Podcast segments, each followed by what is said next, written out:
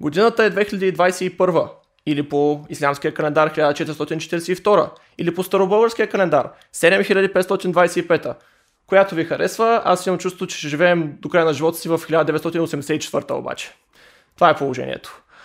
Първо да ви благодаря много за изминалата година. 100 абоната вече набра канала. Благодарим от сърце. Точно както винаги е с мен за много години. За много години. Какво ще правим днес? Днес ще обсъждаме американския цирк, който продължава с небивала величина. И за целта днес имаме много специален гост, който не е, тук не присъства при нас, но той е с нас онлайн. Това е доктор Пламен Пасков. Здравейте! Здравейте за много години на вас, на вашата голяма, растяща аудитория, на всички ваши зрители. Пламен Пасков има канал в YouTube, може да го последвате там, както има и Facebook страница. Той анализира геополитика, здрав разум и е противоотровата на смрад. Доктор Пасков, искам да ви попитам какво точно имате предвид под противоотрова на смрад? Имам предвид, че образите за проистичащите събития, събития, за това, което става около нас, се контролират от чужди на държавния интерес, чужди на народния интерес, чужди на интереса на българския данакоплатец, чужди на интереса на населението и а, чужди даже противоположни на интереса на наше, ако искате дори а, на, на нашата историческа традиция, на нашето историческо наследство и на, на нашето значение и задължение да предадем всичко това към бъдещето. Тоест, когато една страна, държава народ бъдат колонизирани и попаднат под външно управление, това външно управление налага неговите образи, неговите обяснения и неговите характеристики, неговите гледни точки за това, което става не само по света, но и вътре в тази колонизирана територия.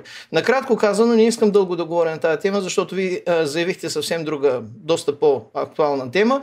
Накратко казано, това е първата от задължителните точки на петте Д на всяка съвременна англосасонска колонизация, а именно дерационализация информацията, неразбирането на събитията, изграждането на фалшиви, измамни, иллюзорни, но за сметка на това дресиращи образи и обяснения за това, което става, за да могат останалите 5 останалите 4 D до пълните 5 да сработят. Само ги изброявам, оттам нататък минаваме към конкретната тема.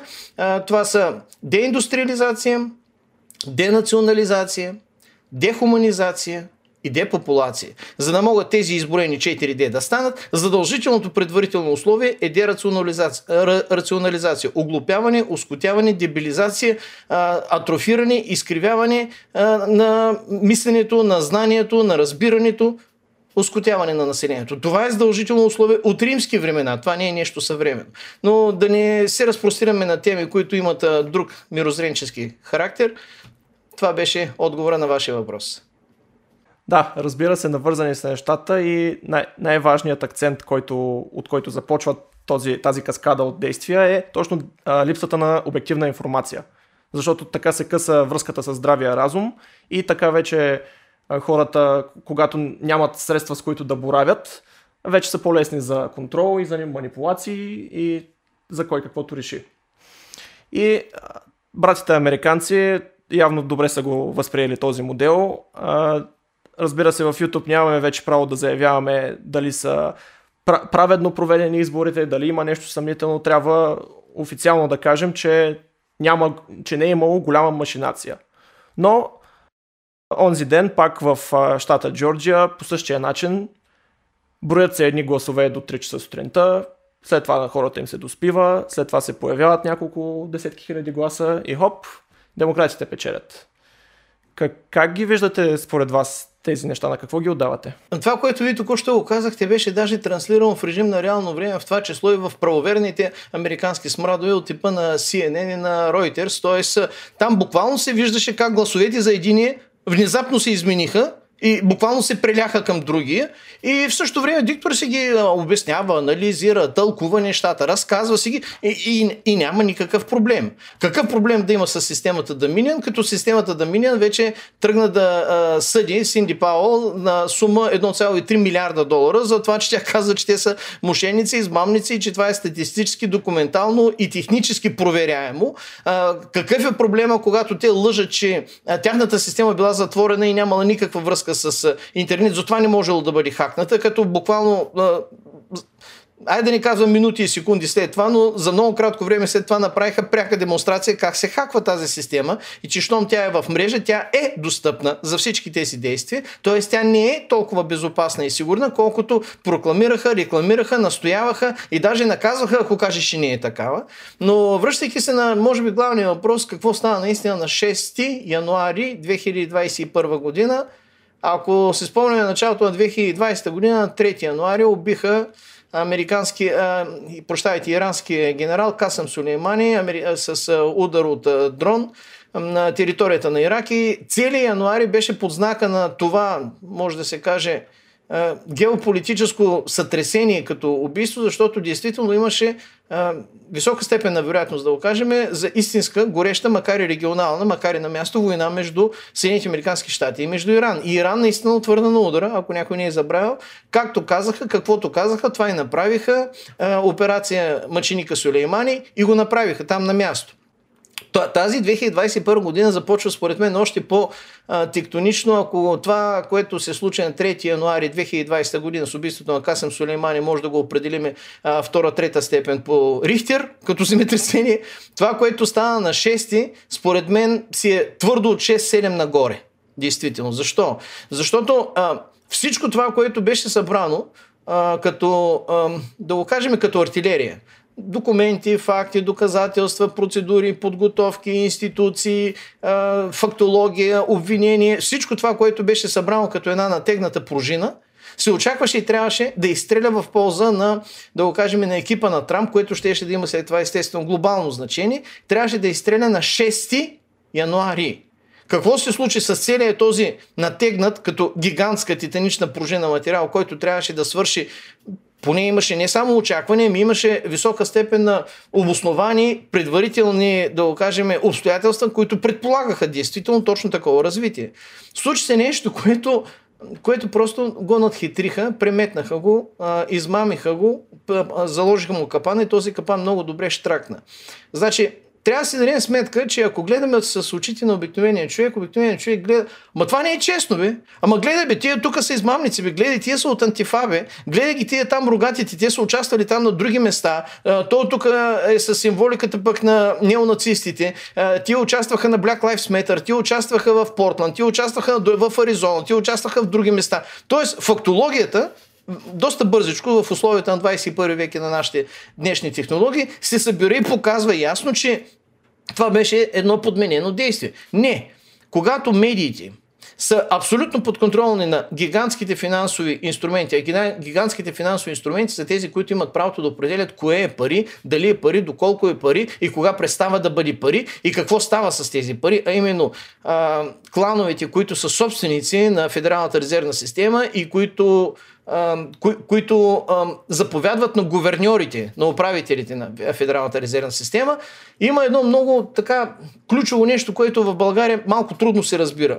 В Съединените Американски щати има една Силициева долина с около 90 км дължина и 50-70 км ширина, където е концентриран а, не само хайтека, там са концентрирани, ако щете, и медийните ресурси, защото това, което преди наричахме медия, в момента е социалните мрежи, поне са измеримо с традиционните, може да се каже, вековни медии. И тези социални мрежи много често или даже почти винаги вече изместват по значение като информационно-дезинформационно пропагандно, пропагандно познавателен източник на разбиране и на търсене какво става по света. Съответно, когато тия компании, биоинженерите, инженеринговите компании, хайтековите компании, социално-инженеринговите и ам, компютърните компании са концентрирани на една такава малка територия. Тази малка територия е много мощно, много твърдо и много дълбоко академично заредена, чрез университета Станфорд, университета Бъркли,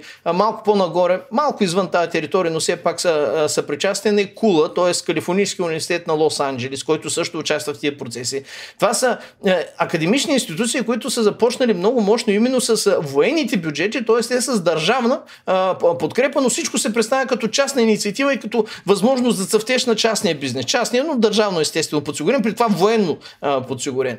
Когато човек разбере логиката на развитието на източника на сила и на власт на тази малка територия, където са Twitter, където са Facebook, където са Apple, където са Google, където са YouTube, където са, където са всички тия, които в момента блокират официалния, все още главнокомандващи, действащи президент на държавата Съединени Американски щати, на чиято юрисдикция те работят, когато такива хора правят това, което във всички други времена, при няколко години или даже преди малко повече от година, щеше да бъде федерално углавно престъпление, за което щяха да получат със сигурност решетки и щяха да ги гледат тия решетки много гарантирани години, а има случаи естествено с присъди, знаете, там се акумулират за няколко стотин години. Въпрос е колко ще успее човек да си ги отлежи, но те, те се му ги дават там сто и нещо години, тези, когато го правят това нещо, първо имат индулгенция, обещание за безнаказаност, някой по-могъщ от президента, по-могъщ от институциите, от официалните, им е обещал. Направете го, няма да има съдебно преследване за вас, защото ако не го направите, има други неща. Там има един той не е един, всъщност всички го знаят, но а, неодавна имаше публикация на един безкрайно познавателен, много хубав, дълъг клип. То направо е филм, може би около 2 часа и половина, 3. Точно така се казва на руски Кремниевата долина, където един руски журналист интервюираше точно руснаци, които са на най-високите постове, точно в тия компании. Един от тия на, най-високо, на най-високи постове беше директора, директора по продуктите на Google – Казва се Андрей Дороничев, той е родом от Москва, от северните райони на Москва. Медведково е нещо като Софийския люлин, да го кажем и по този начин. Сложна и интересна, много така познавателна и характерна предмет за роман история, не само на него, но и на другите. Но когато двамата отидаха в... С една дума журналиста, Юрий отиде на гости при директора на, по продуктите на Google. Това е един от първите 5-10 човека в Google, в света, не, не, не в Америка.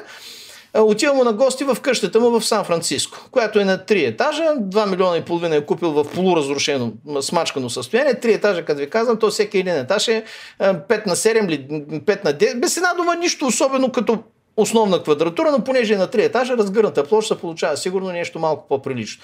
Купила на безкрайно естествено висока цена в разрушено състояние, платила няколко пъти повече, като директор на продуктите на Google вече има възможността, статуса да отиде в банката да ги вземе тия пари и се предполага естествено, че такъв човек трябва да има наистина много високи доходи, са измеримо високи не за България, не за света, не за Америка, а за Калифорния високи доходи и даже за Силициевата долина трябва да са високи. И те са високи, безусловно. И журналистът го пита, добре, че тази триетажна къща къде живееш? Той казва, аз с моето семейство живеем на третия етаж, долните два етажа ние ги даваме под найем. Е, как бе, човек, защо бе? Хвърлил си тук толкова пари, нали? За, защо?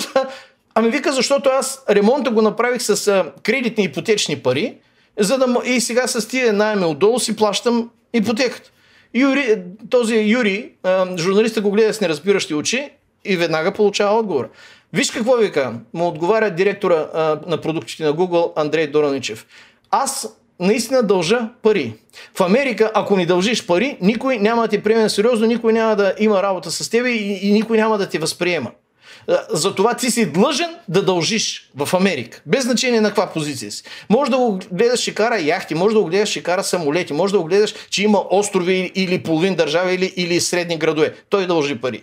Съответно, какво се опитвам да кажа? Опитвам се да кажа, че тия компании, които участваха сега активно в цялата тази специална операция на 6 януари и не само и преди това. Те заглушаваха, блокираха, триеха, гавриха се с президента Трамп месеци наред, да не кажа години, но естествено озверяването настъпи последните, да го кажем, 2-3 месеца. Тези компании Всичките, колкото да ни изглеждат шикарни, богати, могъщи, задоволени, свръхзадоволени за десетки поколения, всеки един от тях, и като компания, и като физическо лице, и като директор, и, и, и на всички позиции не е просто дължи пари.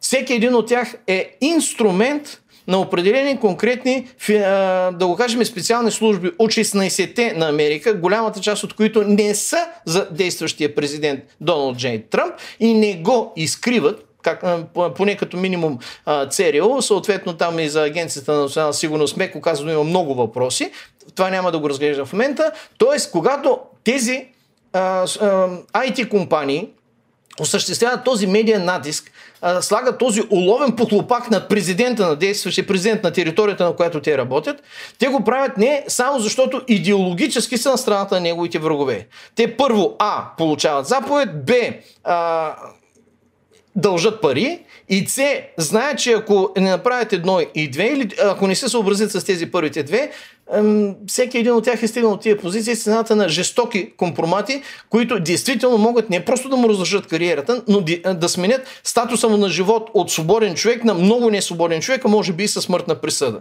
Това, което намериха на лаптопа на Хънтър Байден, е, как да кажа, това е много малко връхче на голям айсберг а, и, и така са всички. Без да коментирам какво там е намерено. А, там Содом и Гомор, да, да кажем, а, плачат от завист, посмършат от завист във ъгъла пред това, което, което има записано на лаптопа на Байден и а, да го кажем, а, сексуалните му а, фантазии, осъществени, материализирани и записани, са най-малкото. Там става дума и за държавна измяна, и за предателство, за сговор с Китай. Всичко, което му гарантира, или по-скоро в Тексас и в други щати би му гарантирал смъртна присъда. За, по тази... Но Фейсбук и Твитър открито решиха да скрият, да скрият тази информация от хората точно преди изборите, да. И Фейсбук, Twitter а, а, и, и другите големи компании, за които говорим, където, чрез които вещаеше своите виждания, своето мислене, а, своята политика а, Доналд Тръмп през всичките тия години, те просто получиха заповед която няма нищо общо, пак казвам, с техните лични предпочитания, мнения и симпатии. И те изпълняват тази заповед. Защото тази заповед проистича от тези, които ги контролират и които са ги създали. Както е казано, аз съм те създал, аз ще те убия. Това беше един роман на Гогол, Тарас Бульба. България в момента не се изучава, няма значение. Аз съм те създал, аз ще те унищожа. Ако не направиш това, което трябва сега с този президент, аз ти гарантирам индулгенцията. Не казвам, че това е едно физическо лице. Говоря, че това е могъщата група от кланове, които в момента използват демократическата партия, демократическата партия на Съединените Американски щати, като политически инструмент за достигане на конкретни цели, а именно неутрализация на противниковата група, която изолационистите в скоби бяха представени от Републиканската партия, трябваше да бъдат отстранени. Те го отстраниха, защото на 6 януари, забележете, първо, охраната на полицията на Капитолия, тя толкова бледо, толкова неубедително, толкова кратко и толкова слабо имитира защита и съпротива срещу така наречените. Те направо дръпнаха железните заграждения и ги пуснаха. Имало е разпореждане от кмета на DC, първо да няма много полиция, второ да не са въоръжени. Теорията е, че а, се са си взели полука от бунтовете през лятото и не искали да се ескалират нещата. А относно барикадите, стандартен протокол е, когато са много хора и като напират, те махат барикадите, защото в противен случай те ще бъдат използвани срещу тях. Така че, така, твърди се, че те не са очаквали това нещо да се случи. Първо, да се твърди, че това, не са очаквали това нещо да се случи, е честно казвам лукавство да не каже лицемерие от тези, които го твърдят, не от вас разбират. Да. Да. А, защото, а, забележете чисто географски, ако си отворите Google картите, ще видите, че става дума за една дистанция от под 2 км от Капитолия до елипсата, където държа словото Доналд Джей Тръмп и където той призова милиони американци от цяла Америка да дойдат да го подкрепят и те дойдоха. Тоест, когато идват наистина такова количество хора в Вашингтон, Д.С., елипсата не може да ги побере и те се, грубо казано, се разстилат и из другите територии. Да не го... По различни източници говорим за около 200 000 души. Аз не знам кой как може да ги прибори, аз съм готов да приема всяка цифра, да, да кажем да, от 200 хиляди нагоре, защото, защото времето е кратко, пък и това вече е без значение. Няма значение дали на словото на Трамп са били само поддръжници на Трамп или внедрени антифа. Очевидно, е, противоестествено е да не очакваме да има и внедрени. Е, като на техните социални мрежи още от 4 ноември, т.е. може да се каже делнощието или деня след изборите, те моментално имаха призив, който, който аз съм го публикувал и вие може да го намерите, където призовават обличайте се като поддръжници на Трамп, носете символиката на поддръжници на Трамп, защото ще правим, ще правим нашите си неща. Той ще правят нещо друго. Тоест, ако трябва накратко, да резюмираме, какво имаме като един така стегнат съдържателен списък. Първо, Трамп призовава милиони американци. Те идват. Второ, той не е призовавал да се штурмува Капитолия. И няма интерес от штурмуването на Капитолия. И милионите американци, които са дошли там при Трамп, нямат интерес от штурмуването на Капитолия. Какво има да търся там, когато ги е призовал Трамп, а Трамп е на 2 км от Капитолия? Четвърто, да, да не объркам бройката, а, штурма на Капитолия става практически непосредствено след края на а, речта на Трамп, т.е. когато хората все още не са се разотишли, за да могат да бъдат привлечени като напълнител. А, пето, всъщност даже бройките ще престана да ги броя, за да не объркам едното заради другото. А, следващото е, че когато Трамп разбира какво става, той моментално се опитва да успокои ситуацията и да ги призове да се разотидат и да не правят нищо противозаконно и, и окажете подкрепа на полицията на Капитолия. След първите тия два негови призива, и Фейсбук, и Твитър му запушиха устата, така че президента, който се опитва да овладее положението, за което го обвинява, че той е виновен, да не може да казва нищо, за да може процеса да продължи по-нататък. Следващото, което се случва, нахлуването, което от една страна, според мен, полицията му съдейства, от друга страна могат да се намерят обяснения подобни на тези, които ви казахте, но дори и загражденията да бъдат а, премахнати, буквално се виждаше на маса кадри, които изтекаха в телеграми в други а, да го кажем, не, регули... не толкова регулирани канали, как полицията не оказа вътре в сградата никакво противодействие, изключение на а, специалните служби, които стреляха през барикадираните а, прозорци и убиха тогава жената а, Ашли Бебет, а, което беше наистина голяма трагедия и доколкото знам, още трима са загинали, кои, какви, не знам. Но самата, с, самата капитолийска полиция, не секретните служби, които бяха цивилни с маски и с пистолетите, а самата капитолийска полиция, тя тя, те, те, те бяха екскурзоводи.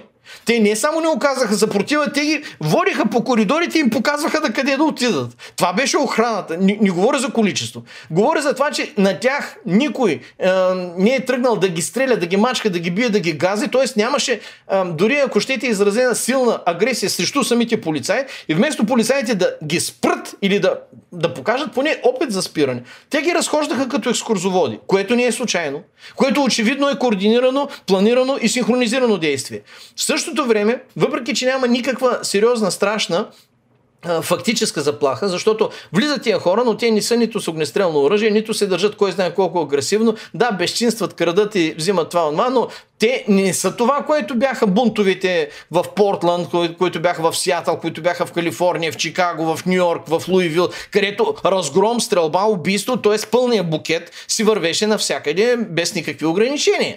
Тези просто влезнаха. Те настояваха да нахлуят да влезнат, да струшат, да, прозорците, да влезнат, да, през прозорците, да минат през портите и да, да, да, да тръгнат из коридорите, но никой не тръгна да убива, да, да, прави някакви страшни неща. Разпиляха документацията. Да, да, хартията беше, това беше. Фактически нищо в офиса на Нанси Пелоси не беше потрошено. Въпреки, че наистина разправя, че някакъв ноутбук е изчезнал, което, което може би ще се повтори историята с Хантер Байден. Следващото, което прави впечатление е, че тези конгресмени, които трябваше да а, вземат решенията на 6 получиха веднага заповед да се скрият и да се оплашат. Тоест, реално, сериозно, голяма, страшна заплаха като такава няма.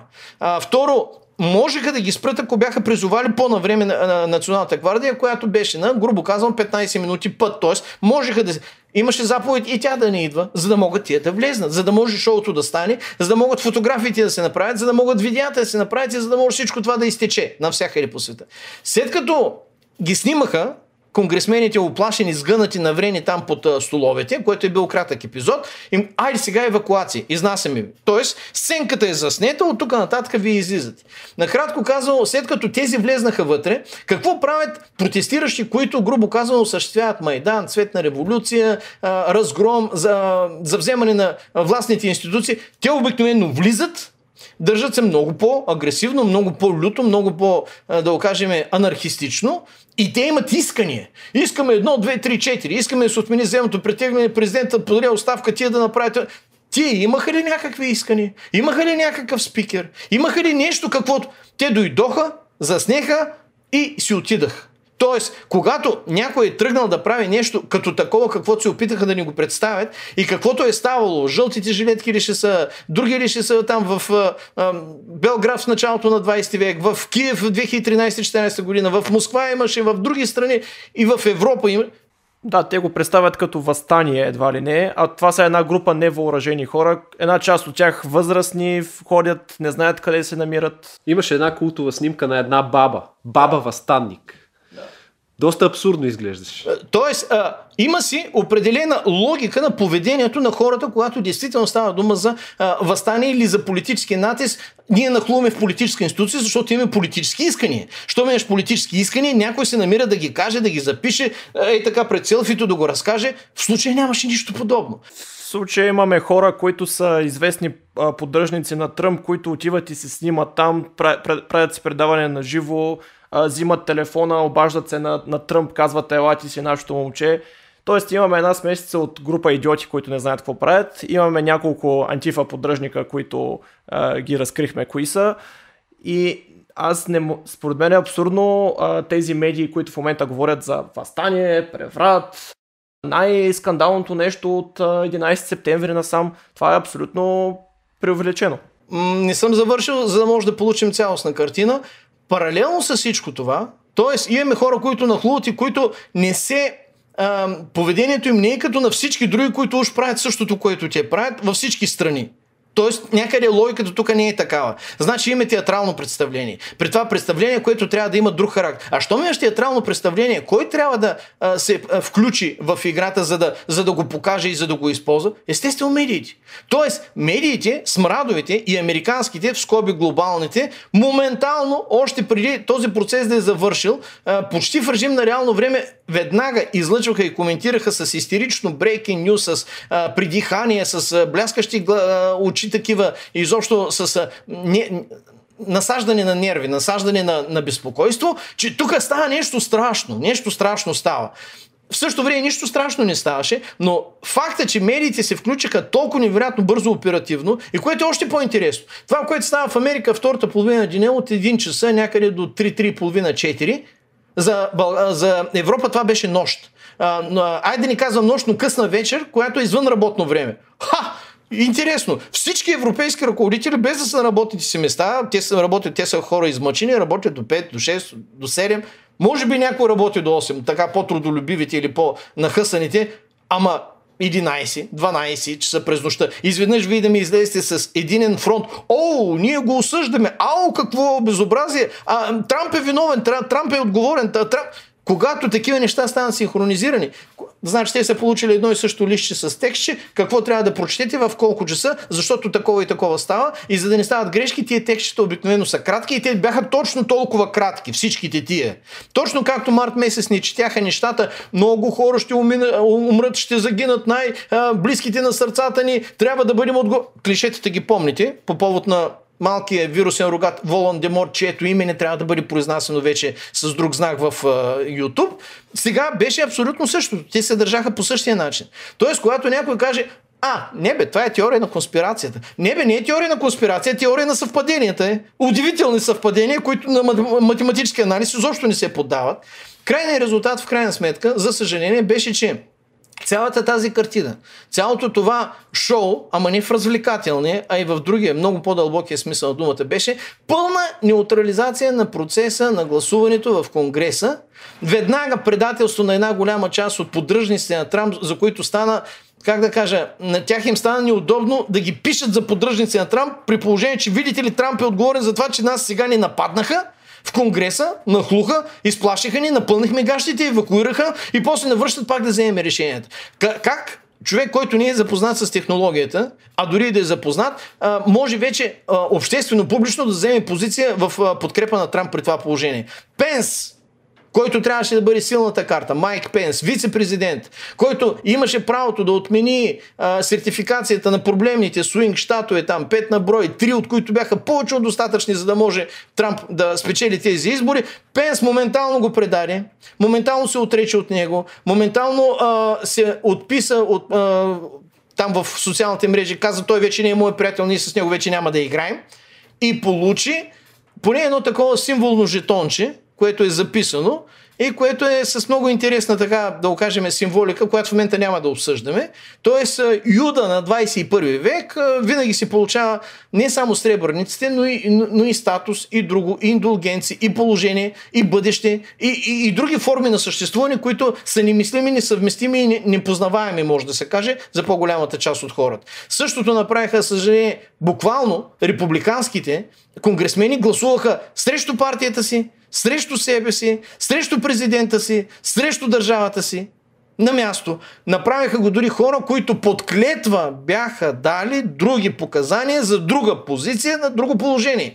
Тоест имахме а, на 6 януари, според мен, завърши процедурата по пълна а, политическа ликвидация на Тръмп и на модела на изолационистите т.е. битката, айде да не казвам войната, но битката и сражението с статута, може да се каже, на Сталинградската битка от Втората световна война, беше изгубена за Трамп и за поддръжниците му. От тук нататък какво ще става е много сложно да се каже, но има един интересен момент. Всъщност не се е, един на няколко. Ако някой, аз чувах и други анализатори да казват, бе, какво толкова се опъва Трамп? Ми да признае е, загубата си, е, той като бивш президент ще си има охрана, ще си има безбедно съществуване, ще си пише мемуарите и ще живее спокойно, красиво, приятно колкото може. Към бившите американски президенти те си имат хубава пенсия, да го кажем, ей така по битовия начин. Нищо подобно. Трамп загуби ли всичко това, което загуби, аз изобщо не съм сигурен, че той ще доживее полугодието на тази година. И за, в, в косвено потвърждение на тези мои, да го кажем, не, не много добри мисли и прогнози и очаквания, по-скоро опасения, Моментално следващия ден, когато се браха Нанси Пелоси каза, може да остават 15 дни, но Майк Пенс, ти трябва да завършиш своето предателство до край. И от тебе, вице-президента, искаме веднага да започнеш процедура на импичмент. 15 дена, 15 импичмент, за да можем да го вкараме в затвора. Ние искаме да го осъдим. Ние не искаме просто да го отстраним и неутрализираме политически. Ние искаме неговата максимална ликвидация, защо не физическа, което обаче не можем да го кажем публично. Тоест, настървеността на другите не е мотивирана само от Нека да спечели нашия, оттам нататък ще се успокоим. По нашите балкански ширини, ако спечели ГЕРБ, те са готови да разговарят с е, БСП и да направят някакви оговорки, за да няма някакви големи политически сблъс. Когато управлява БСП или някакви други безсрамни коалиции с БСП, те също са забравили. В името на келепира, на политическия келепирец, айде сега, ние няма да закачаме вашите, но вие като на вас, вие пък няма да закачате. Няма такива работи там. Там не става дума за хищничество, там става дума за за битка на унищожение, пак казвам, според мен и физическо унищожение. Тоест от тук нататък нещата ще се изострят турбулентно. Тази турбуленция особено след 20, защото до 20 могат да се случат много неща. някои хора с, не да знам, може би с нездраво въображение, смятат, че битката на Трамп сега започвала и той държал много карти в джоба си. Това даже не знам как да го коментирам в рамките на приличието или в рамките на уважителното, защото а, всички дати, всички главни ключови моменти, които Трамп всеки друг човек на негово място до сега ще, да ги използва на 100%, можеше, трябва и даже се опита да ги използва. Факта, че това не сработи, означава, че юридическите правила в държавата Съединени Американски щати вече не работят даже и на ниво Върховен съд, защото има друга сила над Върховния съд. Очевидно, иначе няма основание този Върховен съд да не работи. Политическите правила, както виждаме, също са щупени. Те са струшени, сглобени са вече обратно и всичко е като всичко е наопаки. А, някакви морални правила, ха-ха, колко кратък виц няма такова нещо и, и, и не е известно даже дали някога е имало. Някакви други правила на здравия разум, някакви правила на медията, на цензурата, на свободата на словото, на свободната страна, на, на, на всички тия глупости и клишета, на американската мечта, ако искате, може и на калифорнийската мечта, защо не, ако някой може да я намери или да се я спомни, защото това беше много отдавна. Всички тези неща заминаха безславно в канализацията и имаме а, работа с една нова реалност, с озъбеното вече лице на звяра, защото както някои мои приятели духовито се изразиха, 2020 година надянаха маските на милиарди хора, а тия, които им казаха да ги надянат, си ги свалиха. И се видя а, ли, лицето на звяра, такова каквото действително. Вече няма нужда от маски за елита. В смисъл, не физически. Те вече не се крият, те смело, спокойно, нагло. Какво каза Нанси Пелоси? А, вече думите майка, брат, сестра, татко, край забранени са в нашия конгрес. Джендърното равноправие, родител едно от две, там не знам, наследник едно две или там дете едно две. Не, не, не знам за какво става дума. При положение, че тя в собствен... Когато четяха за началото на годината молитвата, завършиха с Амин, Amen and A woman. Да, точно така, да. Амин е една дума, която излиза от а, иврит, от, от староеврейски, после е транслирана е в латински. Няма нищо общо с а, корена на думата мъж или човек. Но И в старогръцки има се, и тя си има определено значение, което да, няма никакво джендърно значение, но те там са вече дресирани. Това не са хора с нормално образование, това не са хора с а, нормални представи за света, това не са хора с цялостни представи за света. Това са хора, които са дресирани там като, а, като хамстърчета или а, гдето ги гледате в кол-. Даже хамстърчето не е дресирано, то само си ги прави тия различения. Като кучетата в цирк са дресирани. Дигни лапката, дигни лапката, бутай балона, скачай с балона, играй с балона. Каквото кажат, това правят. Дрес... Това е дресура. Това не е обучение. Конгреса, който сега ще управлява, някой ако си мисли, че Нанси Пелоси е архитектора, не е архитекта. Тя, тя също е е част от говорещите глави и то с все по-такава една замръзнала, мумифицирана а, физиономия. Не знам дали от възрастта или от някакви други същностни, а, да го кажем, проявления или причини. Няма да го коментирам, за да не влизаме пак в някои други тънки ледове и дълбоки води.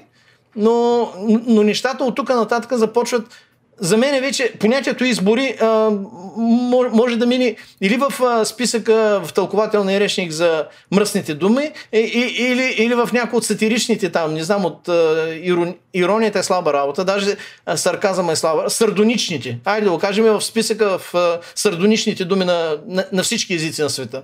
От тук нататък, ако някой си мисли, че някакви политически процеси могат да бъдат направени, поправени или изменени по изборен път, където и да е по света, ха-ха, това вече даже не е виц и не знам дали е толкова смешно. тези твърдения наистина пораждат много така полемика, дали това нещо е дирижирано и до каква степен. Доктор Пасков правилно заяви, че има антифа хора, които са разкрити там. Имаме тук хора, които са от активисти от Юта, активисти от Портланд, които доказуемо са части от протестите от лятото и сега влизат в Капитолията. Според мен има и една група, които са си просто идиоти и които бяха, ще бъдат сега използвани за допълнителна цензура. Аз бих казал в голяма степен и отчаяни хора. Да, Хора отчаяни от положението, които не виждат изход и действат малко като лудити.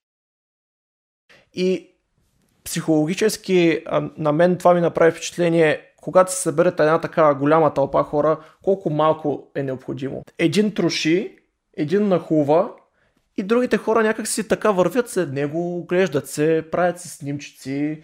Даже вътре в, по видеоматериалите отвътре в Капитолията, те, те се разхождат по ходовите линии, не палят, не трошат. За мен това аб- абсурдно е да бъде наречено като организиран бунт или възстание.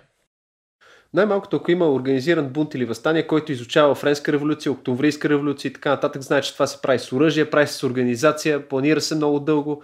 Това нещо изглеждаше като някакъв хаотичен, отчаян ход, до някъде може би координиран, но не мисля, че е координиран от самите участници.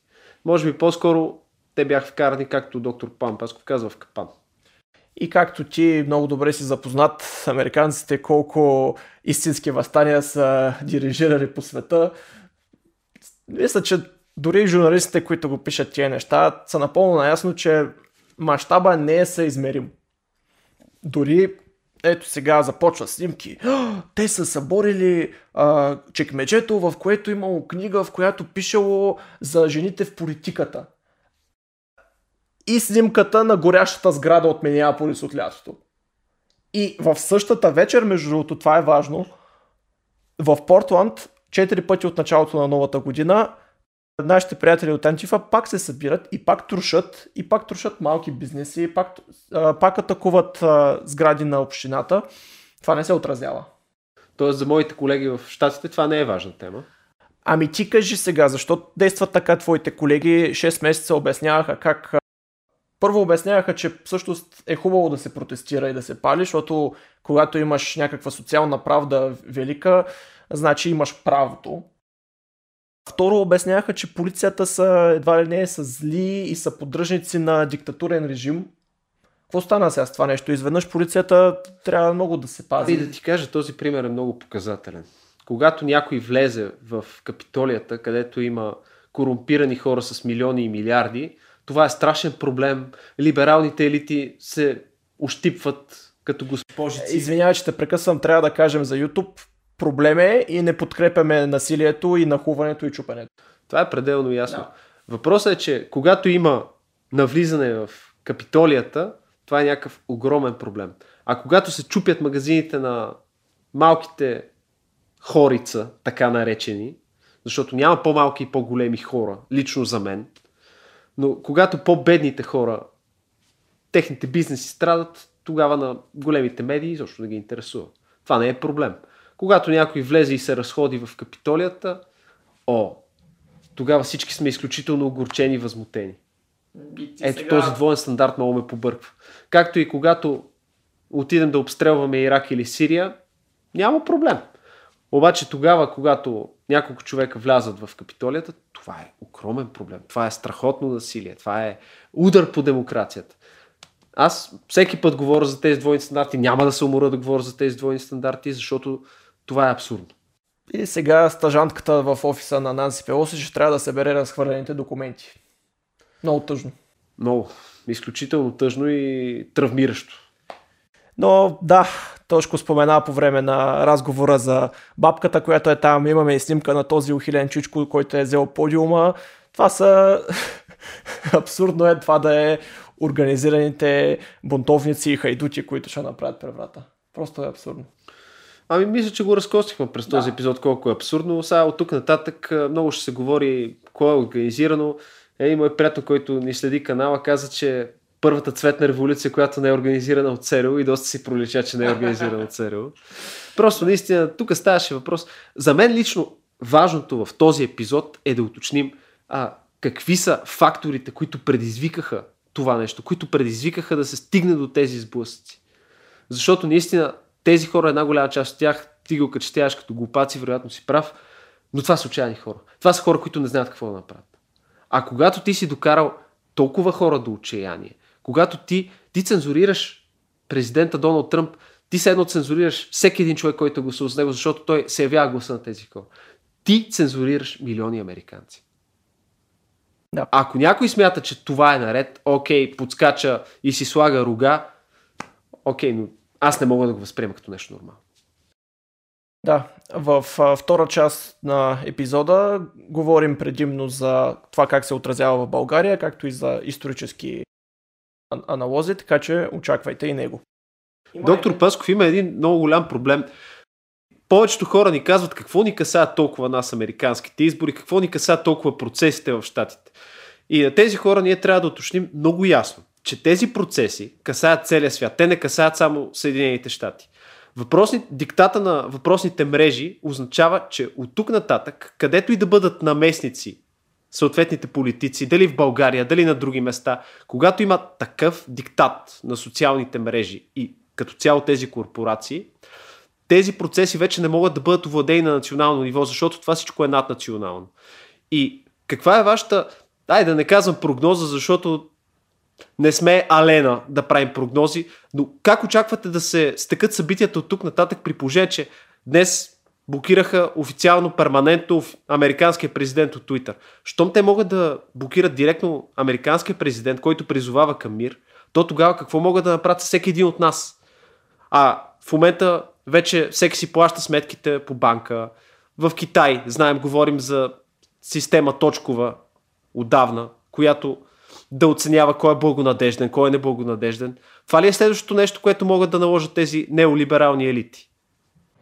Ами ако трябва да отговорим на краткия ви въпрос какво могат да направят с всеки един от нас, могат да направят абсолютно всичко, без никакви правила, защото ясно е, че е, правил, има само едно правило и това правило е няма вече никакви правила. Това е, други правила вече няма.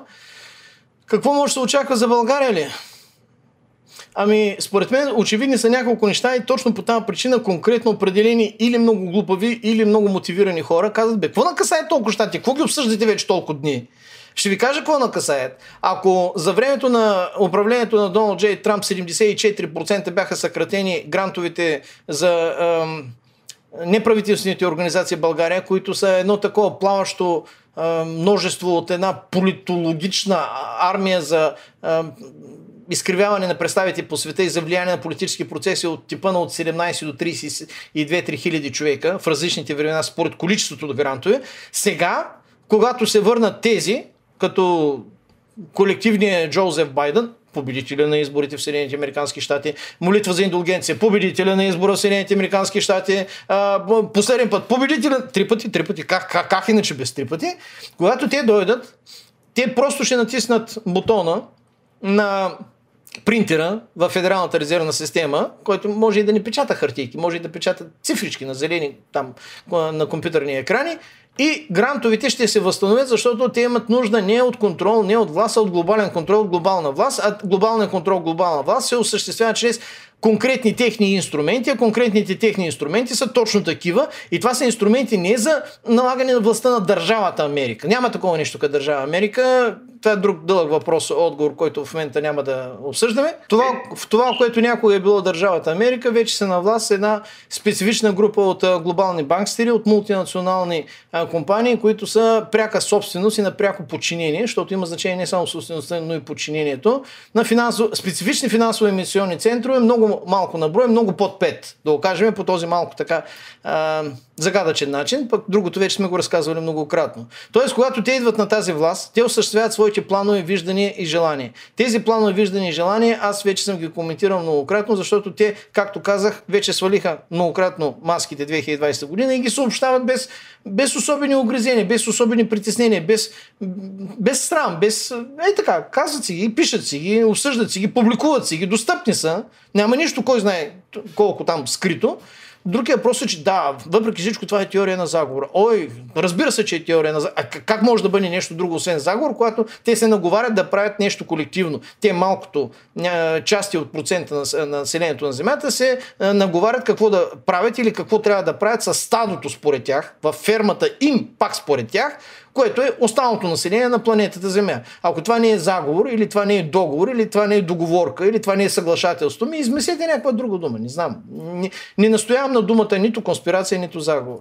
Тоест, какво следва за България? За България нещата ще се изострят. Нещото, което беше преди възприемано или наричано избори, даже в местното изпълнение, на ГЕРБ прави избори и така се престарява с административния ресурс, че могат да гласуват 2% от населението, но те ще ги изкарат 147% победа на изборите. За... Тук това вече ще бъде е, детска залагалка в сравнение с това, което от тук нататък може да се направи, защото въвеждането на специфични, лесно управляеми, контролируеми, е, макар и непризнати системи, машини, е, електронно гласуване, е, софтуерно гласуване и прочее, то е очевидно, бе. Ние ги видяхме как стават в Америка. Защо някой си мисли, че ще бъде по различен начин в България? И, и че няма да бъде даже още по-зле в България.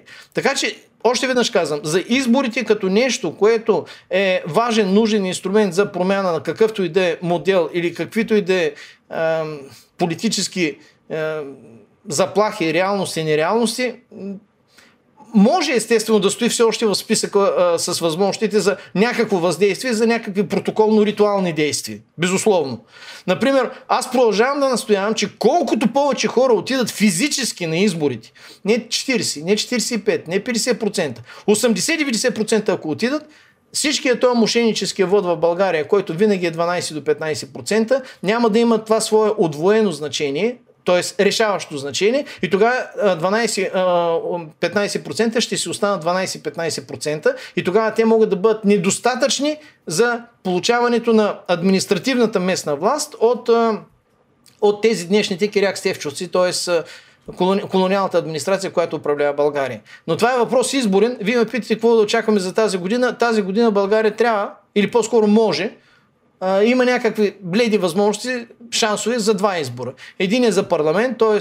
за законотворчество и за управление на страната, което може да бъде използван този шанс, още повече с оглед на глобалните тектонични изменения, които няма да има чак толкова силно до такива като нас. До такива като Полша, Украина, Русия, може би Бразилия, естествено Индия, Китай, е, е, естествено някакви други, задължително. Ама такива като нас, да, ще има някакъв ресурс, ама той ще можем, можем да го отиграем. Второто е за президент. Защото а, а, президента е фигура, да го кажем, почти специално изпразнена от политически функционални възможности и ресурси най-вече, но при правилно използване дори на този, може да се каже, безкрайно скромен ресурс в България, президента може да бъде точно тази ключова фигура, която да промени в критичните моменти посоката, направлението на процесите в българската, в нашата посока. Може да го направи. Не казвам, че е лесно, не казвам, че някой го е правил от българските президенти до сега, защото колко са български, за мен единственият малко по-български до сега е точно сега действащия президент, въпреки че това е тема за друг разговор, който в момента даже няма да го започваме, защото няма да, да успеем да го завършим.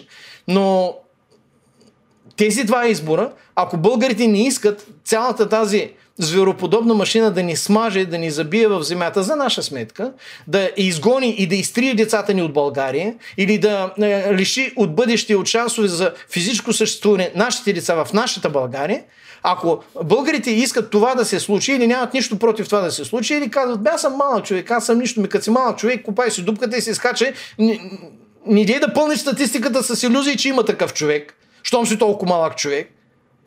Аз го казвам нарочно без никакви дипломатически опойки, защото дошло е време разделно, когато за всичките тия маркетингови лиготи, глизоти, демагоги и проче, времето свърши.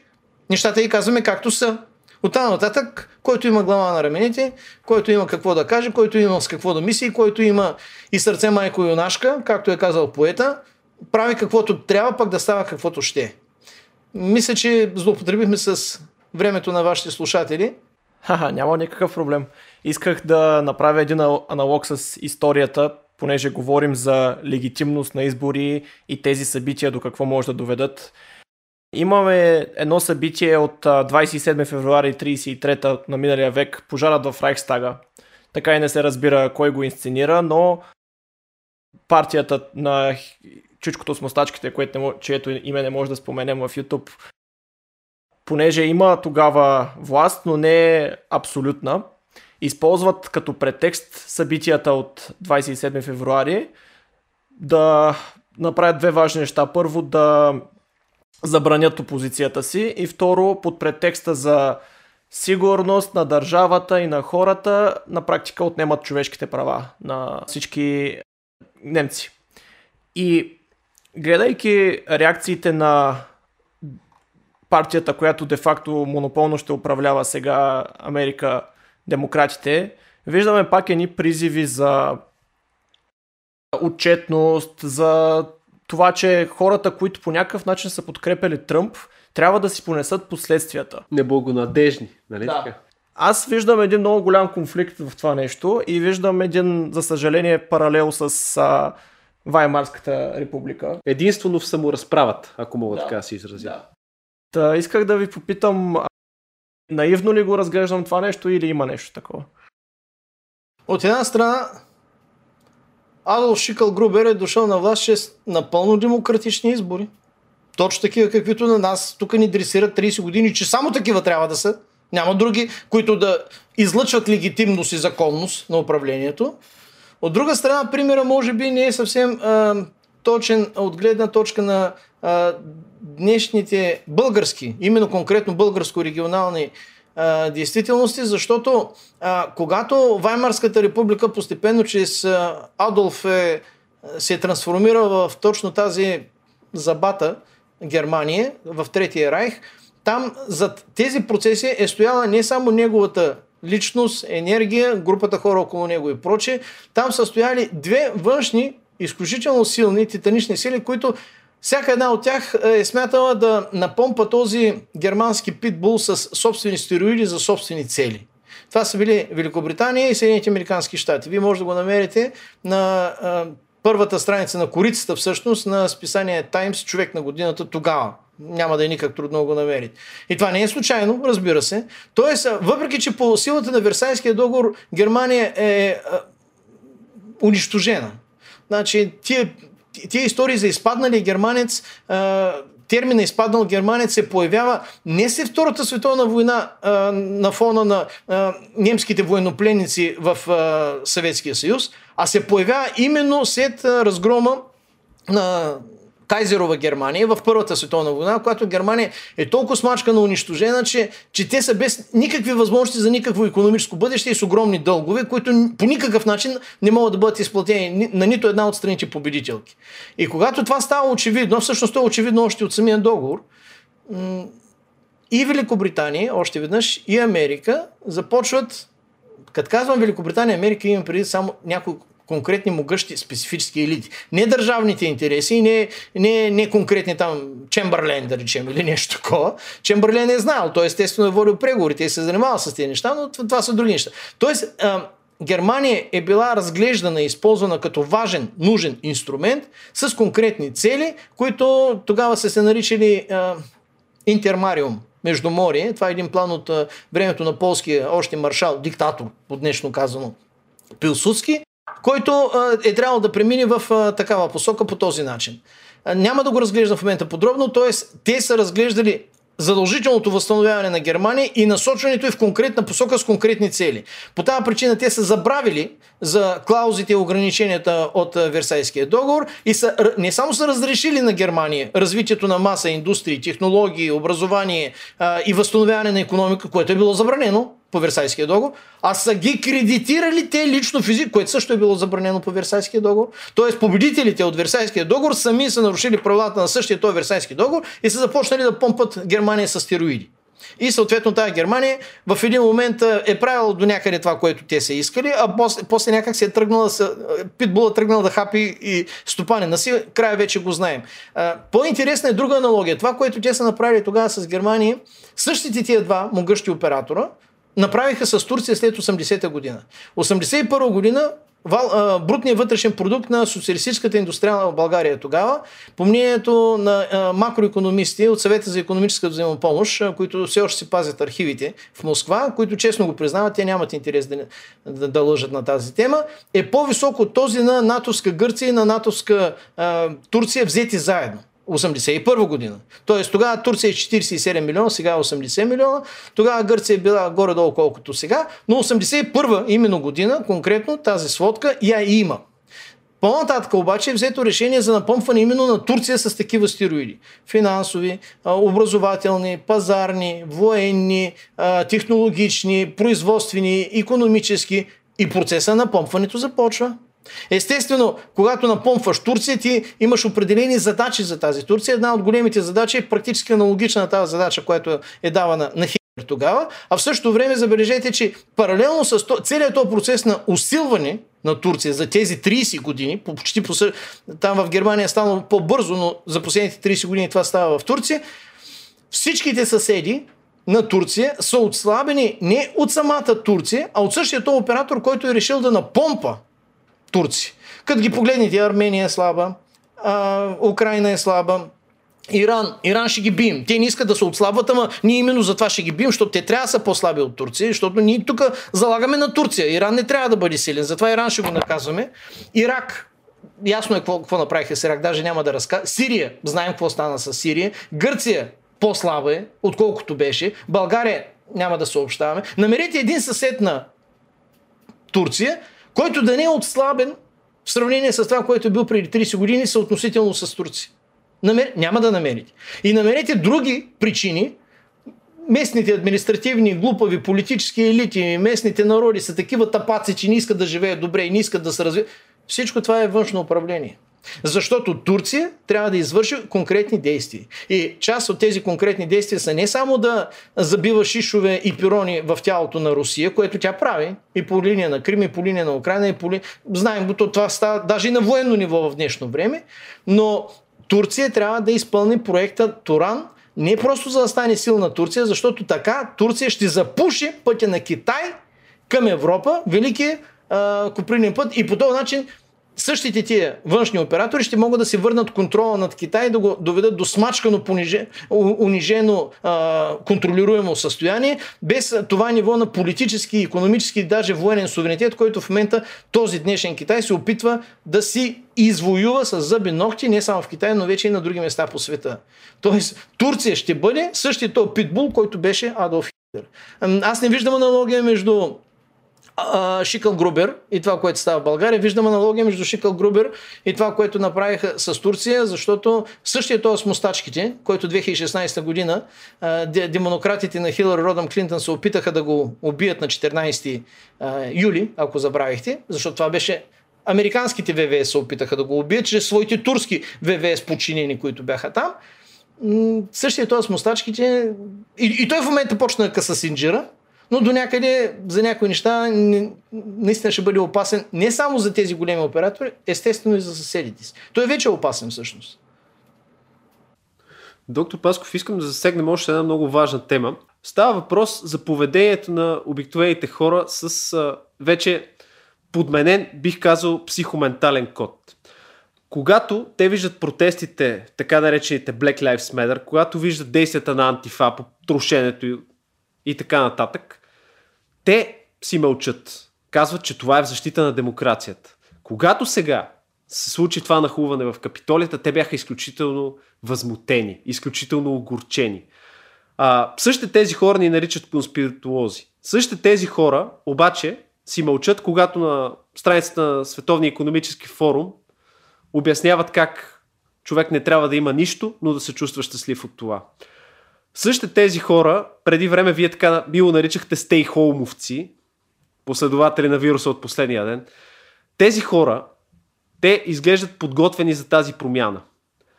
Има ли някакъв инструмент за въздействие, по който наистина да им се отвори очите и да действаме единно срещу това, което се случва и срещу въпросните кукловоди, за които говорим през цялото време?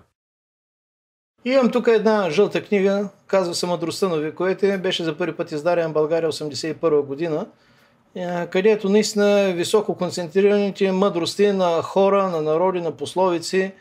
Една от тия мъдрости беше на умния човек и намек е достатъчен, на глупака и тояга му е малко, за да разбере нещо.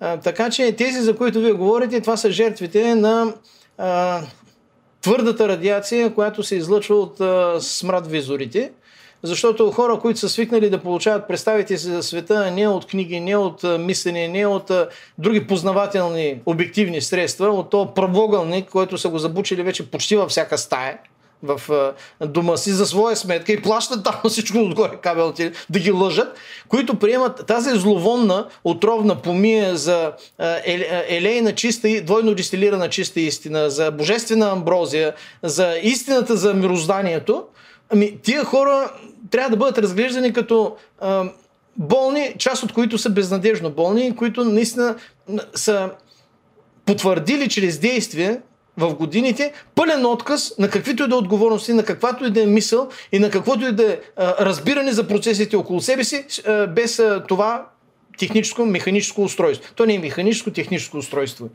Така че това, за което вие говорите, е безкрайно болезнен въпрос, който, за съжаление, няма точен и лесен отговор. Как могат да бъдат върнати ли? Вижте, когато имаме сблъсък на армии, ако едната армия е с танкове, артилерия и бронетехника, другата армия е с конница, лъкове и стрели, според мен е очевиден а, изхода от тази битка. Тоест, когато ние имаме смрат отрова, която се излъчва от същите тия приемници, ние имаме нужда от наша самоорганизация, която да произведе противоотровата и за разлика от смрад визорите, които чрез реклами, шарани, подскачащи кадри, опулени, зализани водещи и други подобни, печелят вниманието, защото нещо става, нещо става. Е поглед на човек бяга там, защото там нещо на екрана подскача, сменят са кадрите. Ако а, ние не произведем аналогичен, противоположен по сила и значение по законите на физиката продукт, а, при това 10, даже 100 пъти по-малък, тук правилото, много пъти съм го казвал, задавате ми този въпрос, така че ще го кажа и сега, дано нови допълнителни хора и зрители да го чуят и да го осмислят. правилото на Гьобелс, кажи една лъжа сто пъти и тя става истина, или хиляда пъти, то си има и обратния знак. Кажи, покажи, разкажи, обясни една истина един път и тя ще убие 100 лъжи. При това ще ги убие така, че този човек вече не може да го върнеш територията на лъжата. Един път, като му обясниш на човек какво и как става, после всичките тия скачащи, подскачащи, шарани и бляскащи кадри по а, рекламите и по тия другите простоти и по а, пошлоти, които а, се леят от а, зомби визорите, то, аз не мога на мен ме е трудно се намира в помещение, където работи телевизор, откровено казано. И в България, и в Русия, и, и ако не от а, къщата, гледам поне от помещението да излезна, или моля да, да ми изключат звука, или, или да ми е зад гърба, поне да не... Дразни ме. И знам, че не съм сам. Знам, че такива хора са вече много, не знам колко, но съм сигурен, че те ще растат. Само, че къде отиват хората, които не искат да гледат телевизор? Защото отвращението на нормалния все още с е, два аспирина запазен здрав разум в главата човек от телевизора е даже медицински обяснимо, лесно обяснимо. Ами те отиват в социалните мрежи в интернет. А социалните мрежи и интернет също е място, където неподготвен, необразован, не, не, човек с определени знания, ако не е, както каза професор Иво Христов, интернет е една плитка локва, в която нашите деца много бързо се давят. Защото интернет също човек трябва да вади нужните, важните, полезните, истинските неща, зърно по зърно, и по този начин да, да, да формира нещо. Това е като златотърсача. Тонове пясък за няколко златни люспички. Да ги намери там в ценното, важното, което е. Интернет е нещо подобно. Ако ние обаче създадем един определен ресурс, който в момента няма да го излагам не поради секретност, а поради а, преразход на време, в който сме влезли и който вече съм го описвал, но можем много пъти да го опишем, няма проблем за това нещо, и със съвместни, координирани, партниращи действия да изградиме информационната среда, символ веро, ноосферата, която даже да бъде сто пъти по-малка в началото по аудитория от смрадовете, ако тези 100 пъти по-малко по обем, по покритие, по ширина, по дълбочина, по количество спазват правилото да казват истината, да обясняват истината, да я разказват и да, да не лъжат, то тогава ние ще спечелим тази битка, дори и да изглеждаме сто пъти по-малки в началото. Знаете ли, на времето четях книгите на Петър Добрев за неговите, да го кажем, теории. За съжаление, част от нещата са верни, друга не са. Това е друг разговор. Но той там имаше един цитат, че един ирански хронист, персийски хронист, беше казал и това много му харесваше на Петър Добрев, честно казвам и на мене ми харесва. До 20 години персите са учили момчетата си само на три неща. Да яздят кон, да стрелят с лък и да говорят истината. Защо да говорят истината? Защото като казваш лъжа, ти разрушаваш хармонията на мирозданието, ти разрушаваш света около себе си. Колкото повече лъжа, колкото повече измама, колкото повече неистина има около нас, толкова по-отровна, вредна, убийствена а, и разрушителна е средата около нас. Значи, ако ние станем доставчици поне на здрав разум. Ние също може да грешим. Аз нямам, нямам заявката и претенцията да бъда човека, който а, казва винаги единствено и само чистата истина, защото аз просто мога да сгреша. Аз няма да излъжа нарочно, аз, ще, аз мога да сгреша. И нямам нищо против, когато ми каже, че съм сгрешил, да го призная, да го напиша, там да ударя, там а, харесвам на някой, който ми е казал, тук сгреши, тук не беше така, тук беше. Иначе да, благодаря, наистина когато съм сгрешил и така. Когато имаме хора, които се бият и борят, сражават и воюват за истината, Та битка с лъжата е изгубена от лъжата, без значение колко милионна е в момента нейната армия, като пари, ресурси и като аудитория. Изгубена е. Но когато ние сме самостоятелни, такива едни стърчащи пирончета, винаги ще се намери един чук, който да го забие това пиронче. Един хубав цитат има на Александър Служеницин, който е една проста стъпка, която може да предприеме спрения човек е да не участва в лъжите. Една дума, която е истина, тежи колкото целият свят. И това се стараем и ние да правим. Оттам е името на канала, поправете ме ако греша. Стараем се да сме обективни, стараем се да има диалог и, и вървим към истината. Лошото е, че той не го е спазвал този свой прекрасен принцип, но това е друга тема също, която е за друг раз. Да кажем, тогава спрелият часовник може да е верен два пъти на ден. Така че... Така е. Да, дали го е спазвал, а, ние, се, ние се стараем да вървим по тези думи. Тоест, противоотровата е много четене, много мислене и, а, и да казваме истината. И да казваме истината, да. Поне изключен телевизор. Оттам нататък останалото ще си дойде по естествения начин. Да. Ами да, препоръчвам тогава, вместо да гледате телевизия, да си купите на Марка Врели и някоя книжка, да прочетете малко за стоитизъм, защото има, има, има нужда явно хората да, малко друга гледна точка има. С оглед на тези събития, които са толкова, на, пър, на първ поглед са, са тряскащи. На първ поглед е, вау, всичко изглежда дирижирано, контролирано, някакви големи корпорации са над правителствата, дори ти нямаш никакъв контрол. А всъщност аз твърдя, че имаме контрол върху а, все още върху нашият разум и тяло и, и трябва да ги използваме максимално добре. Доктор Пасков, много ви благодаря за... И аз ви благодаря сърдечно. Искам и аз да ви благодаря. Надявам се отново да работим заедно, защото наистина имаме какво да свършим. Само да сме живи и здрави. Да, здраве ви пожелавам. Така че да, благодаря още веднъж. И така, Тошко, това беше първият ни онлайн гост. Интересни теми разгледахме. Доволен ли си? Изключително съм доволен. Смятам, че все пак в, трябва да сме в крак с технологиите. Трябва да спазваме някакви норми, нали? Разбира се, пък и това ни позволява доста по-голям набор от хора да достигнем, понеже е, не е нужно е всеки да го каним лично да идва. Точно това е основното. Да. да. Така че аз съм доволен също от разговора, който се получи днес. Какво да очакваме за нататък, според теб? Имаме много интересни теми да обсъждаме. Ние вече загатнахме в нашия, нашата фейсбук страница за какво става въпрос. Те първо очак... могат зрителите ни да очакват много интересни теми и гости. Ще продължим да бъдем политнекоректни, аз имам прогноза, записваме понеже на 9, а тая част на епизода ще бъде пусната по-нататъка и вече Тръмп със сигурност няма да е и по, по никакви критерии президент. Моята прогноза е, че преди да, да бъде пуснат този епизод, Тръмп ще бъде свален насилствено от а, президентството. Да видим дали ще съм прав.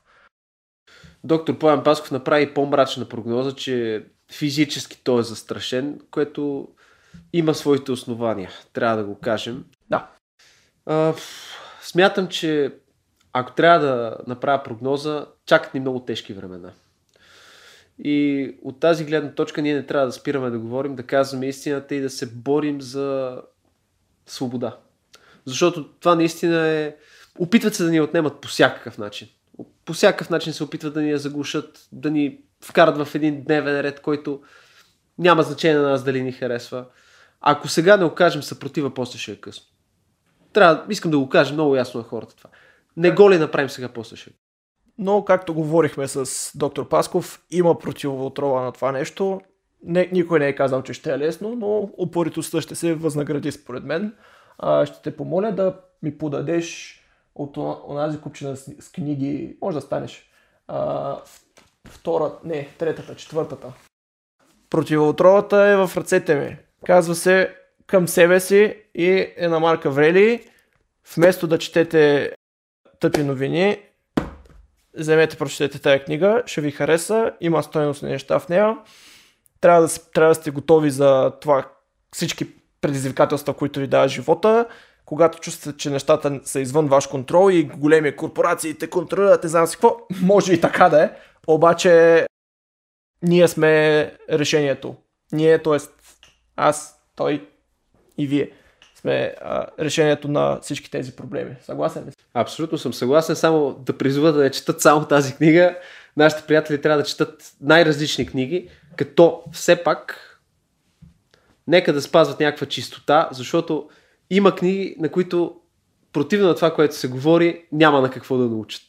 Тази е от книгите, от които има какво да се научи, както и много други. Четете но четете смислено, защото в днешно време наистина времето е кът и трябва да се четат сериозни неща, защото за съжаление живота е твърде сериозен, трябва да се шегуваме, трябва да се смееме, трябва да се насмиваме и над себе си, но не трябва да забравяме да следваме някаква ценностна система, защото в противен случай стига се до една точка на бифуркация, при която вече нищо не е същото.